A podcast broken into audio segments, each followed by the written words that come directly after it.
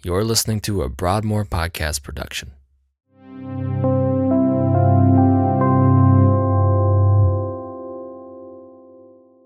In today's message, Pastor Josh Brady preaches from Romans chapter 10 as we continue to progress through this rich book in Scripture.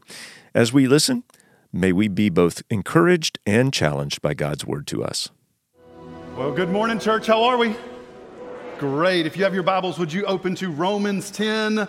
White family, great job. Elias, great job, buddy. Thank you so much. You did so good. I am so thankful that we get to gather together every single week and open God's Word together to sing praises to our Father, to, to, to fellowship with one another. And I pray that you receive blessing from that every time you come into this place. No doubt, we are called to, to live this out everywhere we go. But there is something special about the sacred gathering together of believers. Uh, it is something in which I believe God has designed, and we see it from, from Acts when, when the Spirit lit the flame and the church of Christ was born.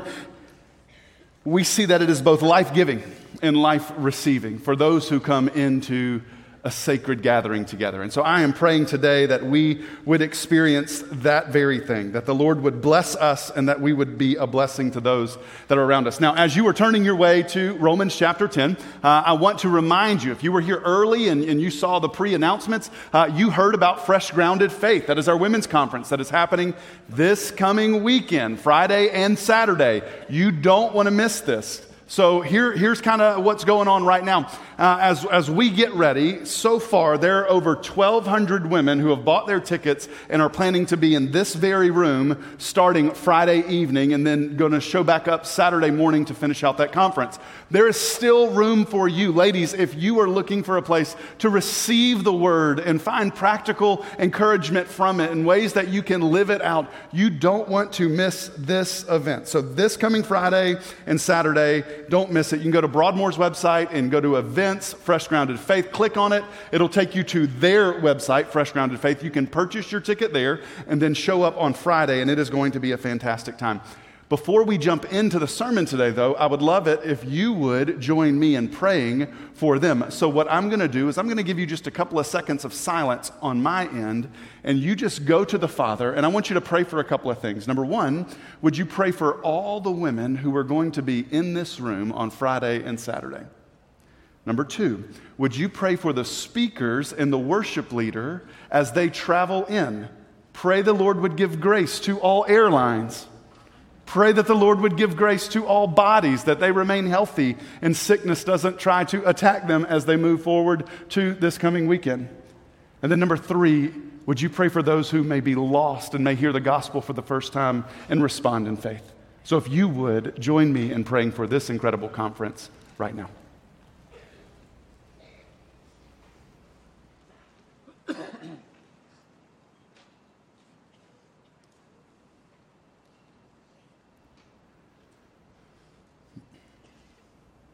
Well, Father, we do love you and we thank you for the opportunity to come to you at all times and all places. And we thank you, God, that you care and love what we have to say to you. Lord, I'm also thankful and probably most thankful that you already know what we're going to say even before we thought to even say it. And Lord, I thank you that that does not stop us from praying, but instead gives fuel to the fire of our prayer. so, Lord, I pray for this event this coming weekend. I pray for the, the countless women who will be here in this room and hearing the good news of the gospel, who will be hearing what it is like to, to be a follower of Jesus Christ and what that looks like lived out every single day. So I pray for um, Jennifer and Lisa as they come in to lead. I pray for the worship leader who is going to come and, and lead and worship. And Lord, we ask that you give them traveling grace, and we pray, God, that you would give favor to their bodies to, to not be sick. And we ask above all of these things that you receive all glory, all honor, and all praise. Jesus, we love you, and it's in your name that we pray. Amen. Amen. All right, church family, as we jump into this chapter, this is an exciting time to join in because here, here's why. Last week I told you that, that as we look at the whole book of Romans, that this letter that Paul writes to the church at Rome, it's in three sections, really. Uh, and we, we have this gospel centered, gospel saturated section of chapters one through eight. Kind of when we got to the end of chapter eight, it, it kind of ended on that soaring note, which was absolutely incredible. And then whenever we get to chapter 12 throughout chapter 16, it is so good and rich because it is incredibly practical in how you live out chapters 1 through 8 in your everyday life. But we find ourselves last week, today, and next week, by, if the Lord would allow it, in three chapters that seem a little bit different. Chapter 9, 10, and 11 of Romans are a little bit about Israel and their history and who they were and, and why they are who they are and, and where they are today and, and future hope that is to come. And what I want you to hear, because even as we jump into it today, you need this reminder. When I use the word Israel, particularly when you use the word Israel anywhere in the Bible, we are not speaking about the landmass that is in the Middle East. We are speaking about God's covenanted people. That is going to become really important to you next Sunday as we journey into chapter 11, okay? But I want you to be aware. So if you are just jumping in, if today's day one at Broadmoor, welcome. We are so glad that you are here. I believe this chapter is pointing straight to Jesus Christ, and I can't wait to tell you about it. But I would encourage you to go back. Chapters 1 through 8 is the gospel what it is, how it is, what it does for us. And then when we get to, to chapters 12 through 16, we're going to see this incredible application to our life. But one last thing before we jump into chapter 10 today. Last week, chapter 9 told us clearly and beautifully about God's sovereignty. I told you on the front end of the message last week, there were things that were going to be non negotiables for us. And as we, we journeyed in, I pray that you nailed those things down. Number one, God is 100% sovereign. Number two, equally as true, man has free will to choose. God is sovereign, man has free will. And you say, Josh, explain the two. Chapter 9, all about God's sovereignty. Chapter 10, all about man's free will and responsibility with the will given to them. With that being said, I would love for us to jump into this text today, okay? So, Romans chapter 10, starting in verse 1. The Apostle Paul writes Brothers, my heart's desire and prayer to God for them is that they may be saved. For I bear them witness that they have the zeal of God, but not according to knowledge. For being ignorant of the righteousness of God, and seeking to establish their own, they did not submit to God's righteousness. For Christ is the end of the law for righteousness, and everyone who believes. Now, again, if you are just jumping into chapter 10, there's a lot of assumptions that are being made. So when you hear words like them or they, who, who is the them and who is the they? It is the Jewish people that Paul is speaking about right here. Go back to chapter 9, and he begins that chapter the same way. And it is this with heartbreak. How could they have missed it? They are the most privileged and promised people of God. They received the word, they received the covenant, they received the, the prophets that have come. In many ways, they've seen all the miracles, and then when God provides the way to righteousness, a way back to Himself, they completely miss it. And so, in reality, we get chapter 9 that builds this case for God's sovereignty. That even in his, un, like Paul's unbelief, how can they miss it? What he would say is, I know God's doing something. I can trust that God is still good, even if I can't make sense of what I'm seeing and what I'm experiencing. That should be comforting to us in this room today. But then we pick up in chapter 10 with kind of the question well, what do we do with the sovereignty of God in salvation? What, what, what, what do we do with, with people who don't know sovereignty of God because we're not God? We just know that He is. We don't know how it's fully unfolding. What are we supposed to do? Paul shows us in verse 1. He prays, he desires, he begs God for them to be saved. If you've ever wondered what is your role, your first role, the very first thing that you do in evangelism, it is pray. You pray and you beg God that He would save those whom you love, that He would draw them to Himself. And this is what he says, man, I bear witness that they have a zeal for God. They're excited about God. This is, this is good stuff. The Jews were, were really sincere in their excitement. They were sincere in their passion, but listen to me, church, this is important. Sincerity does not save you, Christ saves. That's a big deal. That's a big deal where we live because listen to me. We live in a culture that's going to say if you're just if you just mean it, if you're just really sincere, then God is probably going to bless you in some way. What, what we're learning here is the Jews of all people were the most sincere in their faith. Their faith wasn't in Christ. Their faith, as we're going to see, was in themselves. Paul gives them and us a very clear picture of the gospel. The good news of Jesus, Jesus Christ, and here's what he says about it that Christ is the end of the law. That if we look back and we see how God gave Moses the law and Moses gives it to God's people and they have seen it for generation after generation after generation, their thought was they can fix it. they can fix themselves through the law. That they, they could take all the things that God said do and they would do it. And then they would say that all the things that God said stay away from, we can stay away from those things. So much so that if you go to the New Testament and you see how the Pharisees ordered their life, they actually built a whole nother law around the law of God so they wouldn't even get close to breaking God's law. They thought they could do it in and of themselves. So at the end of their law, guess who's sitting on the throne? Them. I did this. I, I, I, did these things. I stayed away from these things. What Paul says, the only person that sits at the end of the fulfilled law is Christ. That's good news for us, but that is news that we desperately need and need to anchor inside of our hearts. So here's a question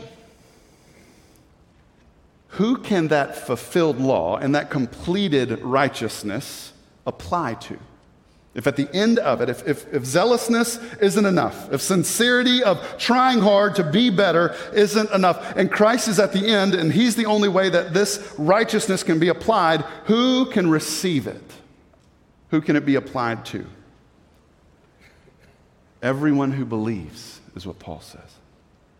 See, but the Jews missed it in their excitement to climb the ladder of success by obeying the law in their own strength. Because they had a love for God, they completely missed it. They missed Jesus. Verse 5. For Moses writes about the righteousness that is based on the law, that the person who does the commandments shall live by them. In the ESV, it's kind of a, a hard sentence to, to hear and to make sense of. Here's maybe a different way to hear it. Moses told him that if you want to have fulfillment of the law applied to you, you must be perfect. But if you break any part, any of the smallest bits of the law, then you've broken the whole law. That's what he's saying to him in verse 5. You believe that it is enough to fulfill the law. Great. If you fulfill it, you're righteous. But if you break even the first and smallest bit of the law, then it is absolutely broken. Verse 6 goes on to say, But the righteousness based on faith says, and then he gives this quote. Here's what he says do not say in your heart, Who will ascend into heaven? That is, who will bring Christ down? Or who will descend to the abyss? That is, to, to bring Christ up from the dead. So, so here he explains that faith in Christ is different than works for God. A life lived in faith has no need to ascend into heaven and bring God down, and a life lived in faith has no need to descend into the abyss to bring life uh, to bring Christ up. Here's the point that he's trying to make: of all the works that you could do to make yourself righteous, it wouldn't even be enough if you could ascend into heaven to bring Christ down yourself, or go into the abyss and bring Christ up. You would still not be good enough. Your works would still be inadequate. He says, but a true and saving faith cannot be made, cannot be earned, and it cannot be lobbied for. Verse 8. But what does it say? The word is near to you, in your mouth and in your heart. That is the, the word of faith that we proclaim because, here's a verse that you probably all well know. If you confess with your mouth that Jesus is Lord and believe in your heart that God raised him from the dead, you will be what? Saved. That's great news. We don't have to go looking for Christ. You don't have to go into heaven or go down to the abyss. Why? Because Christ is here right now and today.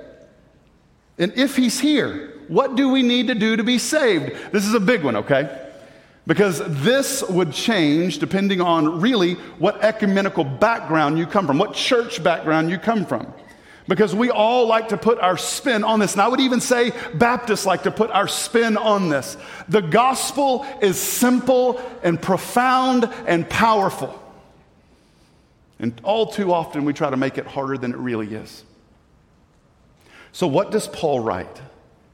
If it's not as hard as going into heaven and bringing Christ down, if it's not as hard as going down to the abyss and trying to, to bring Christ up, to raise the dead, as it were. And he says, but it's right here. It's in your mouth and it's on your heart. What, what, what, what, what, must, what must we do to be saved? He says, confess with your mouth that Jesus is Lord. Um, if you're Baptist, grew up Baptist, you, you didn't grow up with creeds. Um, we, we, probably had things that we looked to, and if you've studied uh, kind of church history, maybe you've looked to creeds. Um, but if you came from a different ecumenical background, maybe, maybe Presbyterian, maybe Episcopal, maybe, maybe Lutheran, maybe you grew up with the creeds, maybe, maybe you know a lot about the Apostles' Creed.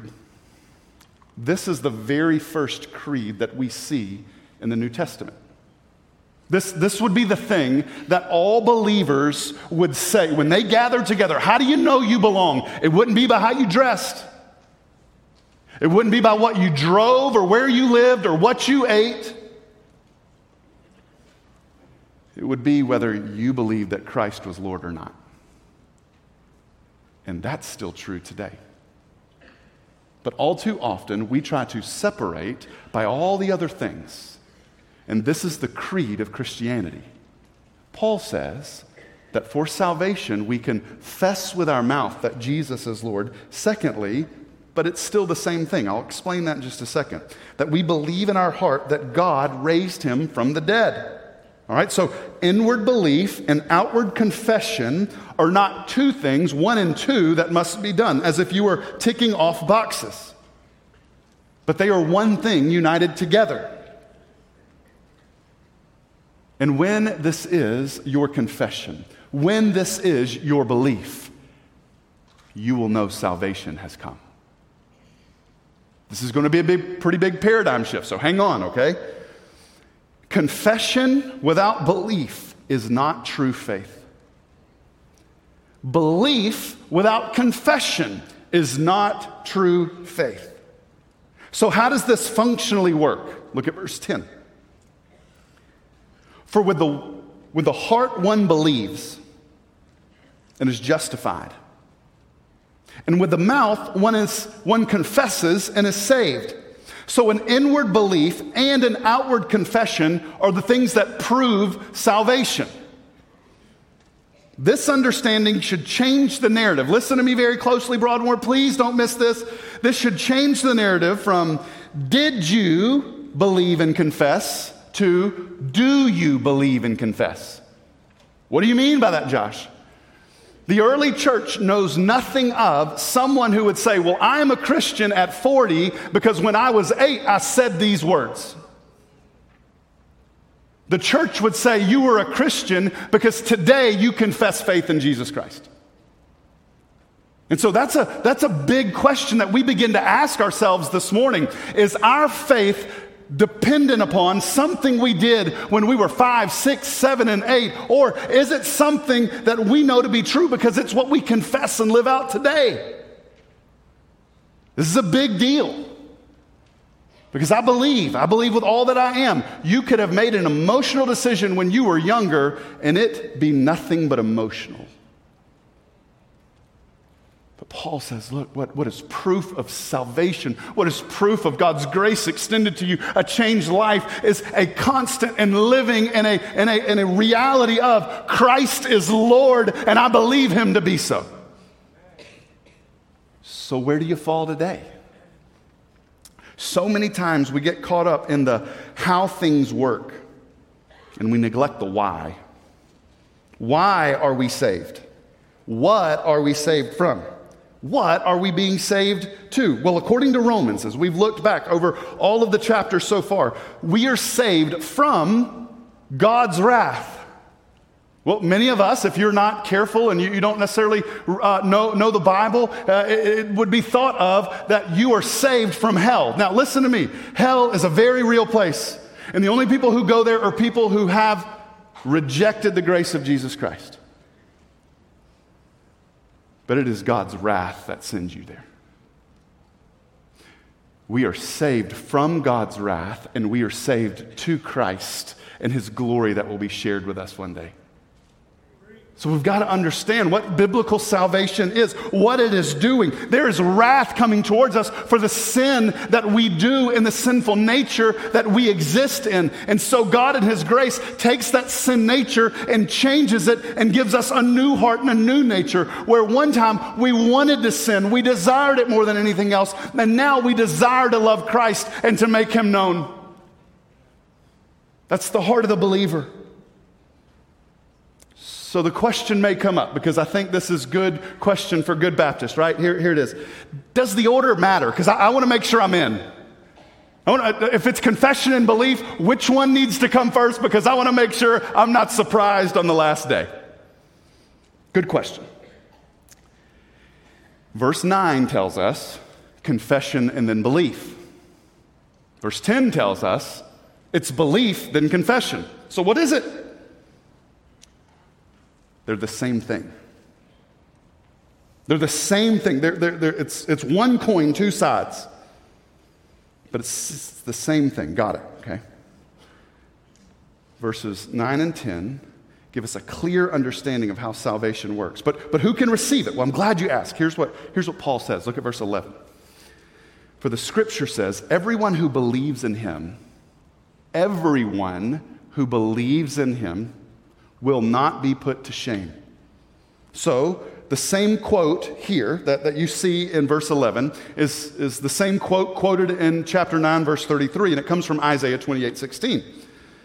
The answer to the question, who can receive salvation, Isaiah says, if you went back to 28, he says, Whomever believes in the cornerstone that God has established, they will not be put to shame. Paul says, Everyone who believes in the Christ will not be put to shame.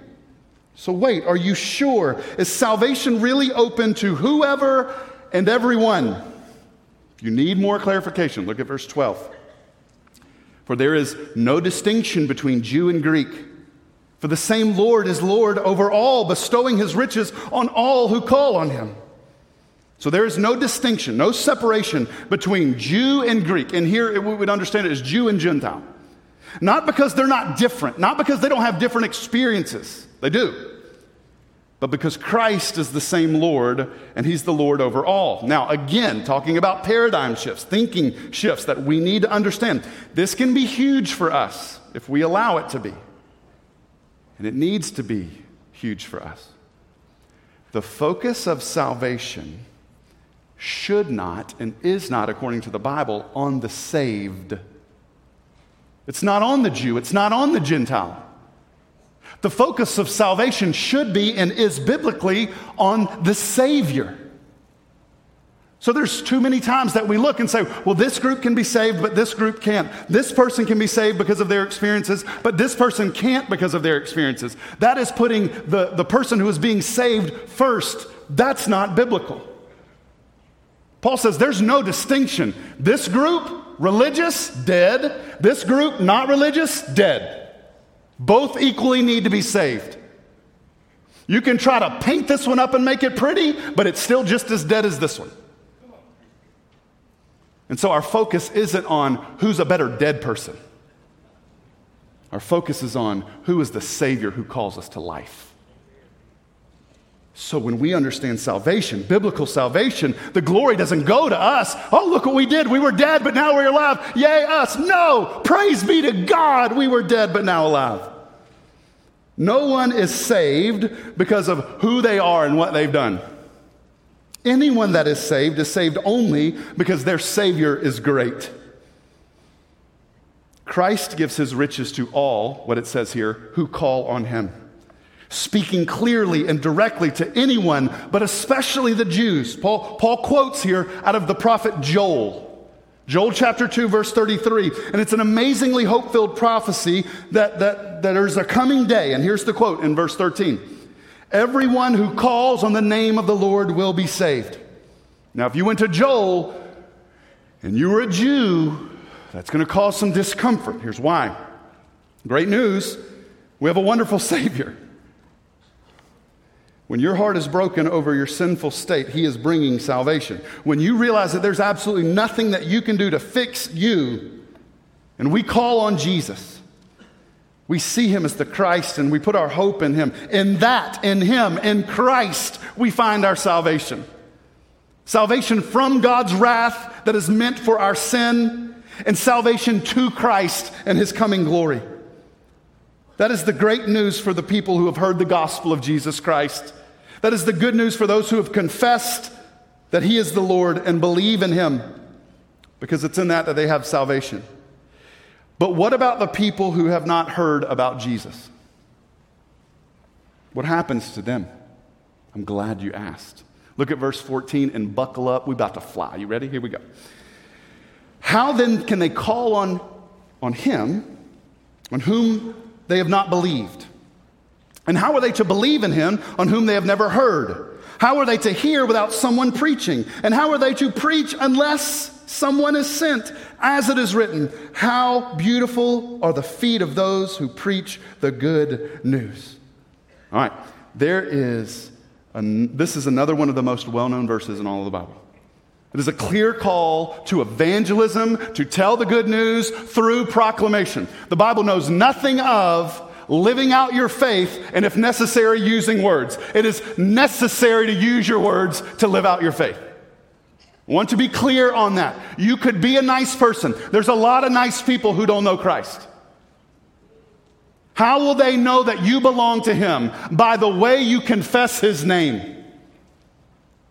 Do you believe Him to be the Christ? Then we live that out and we tell the whole world. The aim of God is for the lost to be found. But here's what he says How can the lost call on Christ to be saved if they've not believed in Christ? How can they believe in Christ if they've never heard about Christ? How can they hear about Christ if no one's ever preached to them or told them about Christ? How can someone preach about Christ if they're not sent? Here is the progression of evangelism that Paul lays out. There's a preacher, a teacher, and a teller who's going to go and preach and teach and tell about Jesus Christ in a way that is going to give an opportunity to respond to faith in Christ by calling on the name of Christ for salvation. Church, please, please understand this. This should stop us in our tracks because here's why the preacher, the teacher, and the teller is not somebody else, it's you. I may be the preacher of Broadmoor. But you are the teachers and the tellers of the good news to everyone you come in contact with, starting with your family and to the ends of the earth. And if you aren't doing what you are called to do, how will they know? Now, when we see in the sovereignty of God, God is going to, to elect and He is going to save, you don't know who that is. So, what is your job? What is your responsibility in the sovereignty of God? Your job is to go. The way I understand sovereignty and election and evangelism, evangelism and the sovereignty of God. If you go, we talked about on the podcast this week, J.I. Packer's book, incredible. Many of you guys are outdoorsmen, outdoors women's. You like to hunt and fish. I like hunting in Madison County. Here's why compared to, to Pearl River County. Pearl River County, you can hunt deer all season long and you ain't gonna see a squirrel. They ain't a deer in, there's not a deer south of Hattiesburg. You come to Madison County, man, they are just like birds flying in the air. You got to slow down because even though you don't see them, there's 15 on the, on the roadside. I like hunting here because I know I'm going to get some gain. I love the idea of the sovereignty of God and election and evangelism because here it is God has called us to be fishers of men. If God is sovereign and He elects and He saves, we know the pond is always ready to be fished. The question is are you going to fish it? Are you going to go put the work in that God's called you to? We know there's going to be success because God has already preordained it. But what's stopping us? What's causing us not to join Jesus in his mission? So we hear this. We, we get this amazing promise that, that those who do this, these tellers and these preachers who go and do, how beautiful are the feet of those who preach the good news. So, so fantastic. We have a mission before us, and now we have a plan to fulfill it if we follow Paul's model. If we preach, if we send, if they hear and call, then they're going to be saved. Sounds great, let's go. But didn't the Jews hear? Didn't someone go to them and, and tell? What happened? Why aren't they following the plan? Don't they know what Paul just said? Look at verses 16 and 17 and 18. But they have not all obeyed the gospel. For Isaiah says, and he quotes here again Lord, who has believed what he has heard from us? So faith comes from hearing, and hearing through the, the word of Christ. But I ask, have they not heard? Paul answers, Indeed, they have. Quotes again, for their voice has, their voice has gone out to all the earth, and their words to the ends of the world. So Paul says, Absolutely, they've heard. All right, so they've heard, but maybe they don't understand. Look at verse 19. But I ask, did Israel not understand? No, they understood. They just rejected the preaching. They rejected the Christ that the preaching was about. But God was relentless, and listen to me, is relentless towards Israel, towards his chosen people. Watch what God does. First, Moses says, I will make you, that's the Jew, jealous of those who are not a nation. Make you jealous with a foolish nation, and I will make you angry. So, God is going to stir the affections of those who have rejected him by calling a foolish nation to himself. Guess who the foolish nation is? The Gentiles. Guess who are Gentiles? Us.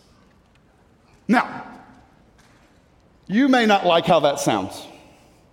You may not sit here today, or you may be sitting here today thinking, I, I, wait, wait, God, God's plan was for, for the Jew first and then for the Gentile. Yeah, we've already covered that. That was earlier on in Romans.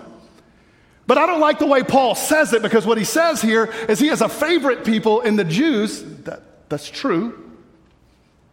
But he brings in a not their nation, the Gentiles, and brings them in to be a part of their own. But what you're going to see when we get to chapter 11, they're not a second rate nation now. They're not a second rate people. They are a people who now have been brought into the bloodline of Christ. They've been grafted in. I can't wait to share that with you next week. But since we are woefully out of time, let's go to verse 20. Then Isaiah is so bold as to say about the Gentiles I have been found by those who did not seek me. I have shown myself to those who did not ask for me. So, again, the quote here is from Isaiah 65. God will literally save them without them doing anything. They will not be looking for him, they will not be asking for him. This is extreme grace that we see. Now, God is coming to them and He is pursuing them. This is a beautiful expression of God's love for the people that He created. God did all of this for the Gentiles. But what about the Jews? All of this is in the same way that God loved and cared for Israel. And what was their response? God pursued them. They didn't have to go to heaven and call it down. They didn't have to go to the depths of the earth and bring it up. It was there, it was with them. They just needed to confess it and believe it. Verse 21. But of Israel, he says, All day long I have held out my hands to the disobedient and the contrary people. So, worship team comes back up and we move to a time of prayer and decision. In reading this, you may get a sense that God is angry at his covenanted people with Israel. and he's turned his back on them. That's not true. Verse 21 is quoting Isaiah 65, where the first quote in verse 20 came from verse 1. This comes from verse 2 of Isaiah 65.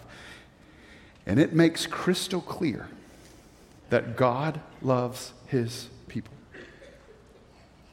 And his desire is for his people to love him back, to walk in the way that he has planned for them.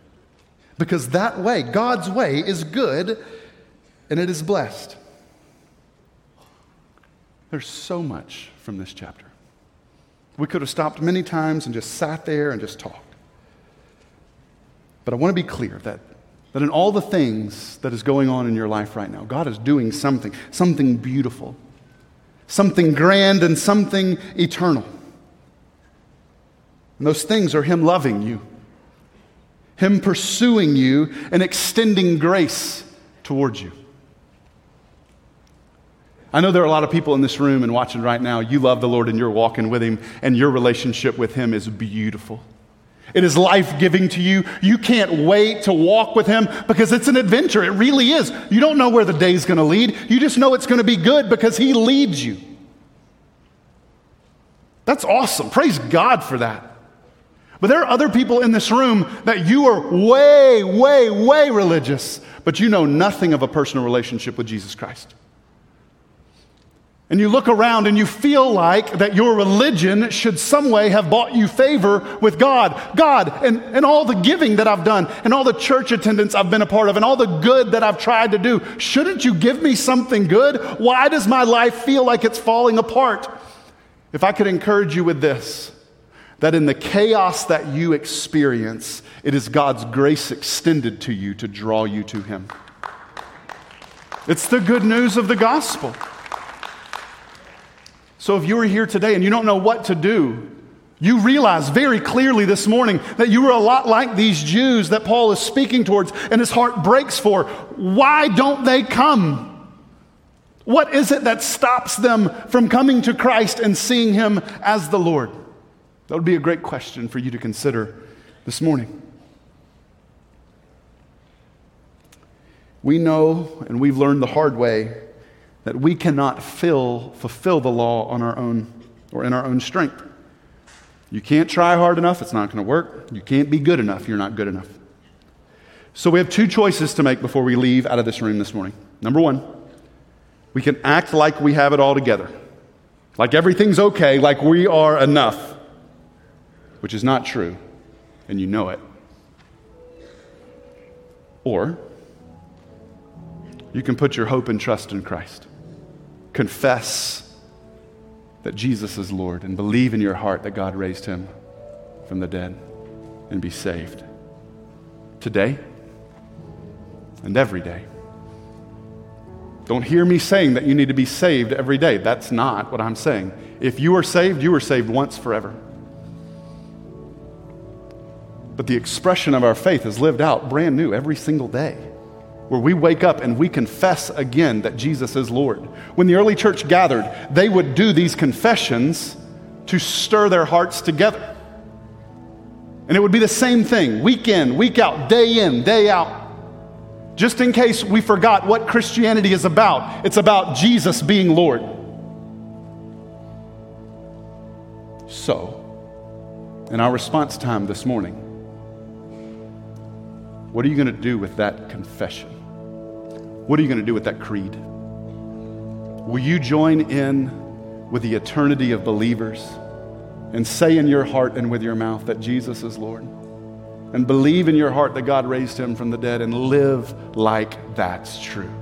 Or go on about your life. Act like you're good, everything's okay, I'm enough for me. The choice is yours today. Church family, would you pray with me? Father, I love you and I thank you for your word. I thank you for our time together this morning. I pray for the response, not just in the next four minutes as we sing a song, but the response that we live out every day. This confession, this creed, this truth that unites us all no matter who we are, or where we came from, no matter who our parents were, no matter what our background is, we come today and we are united by one thing, and it is Christ as our Lord. And we confess that as believers across this room. Christ, you are the Lord. And we believe that God raised you from the dead and you sit at his right hand in glory and in power. And so I pray with that truth that our lives are markedly different than those who don't believe that to be true. We don't live for today and we don't live for this world. We live for our King and the world that's to come. We know that He has conquered hell, death, and the grave, and so we fear nothing and we fear no one, and we walk in victory as we advance the kingdom. Let that be our heart's beat and our cry as we engage this world. Jesus, we love you, and it's in your powerful name that we pray, and we now stand and respond. Church, would you stand with me?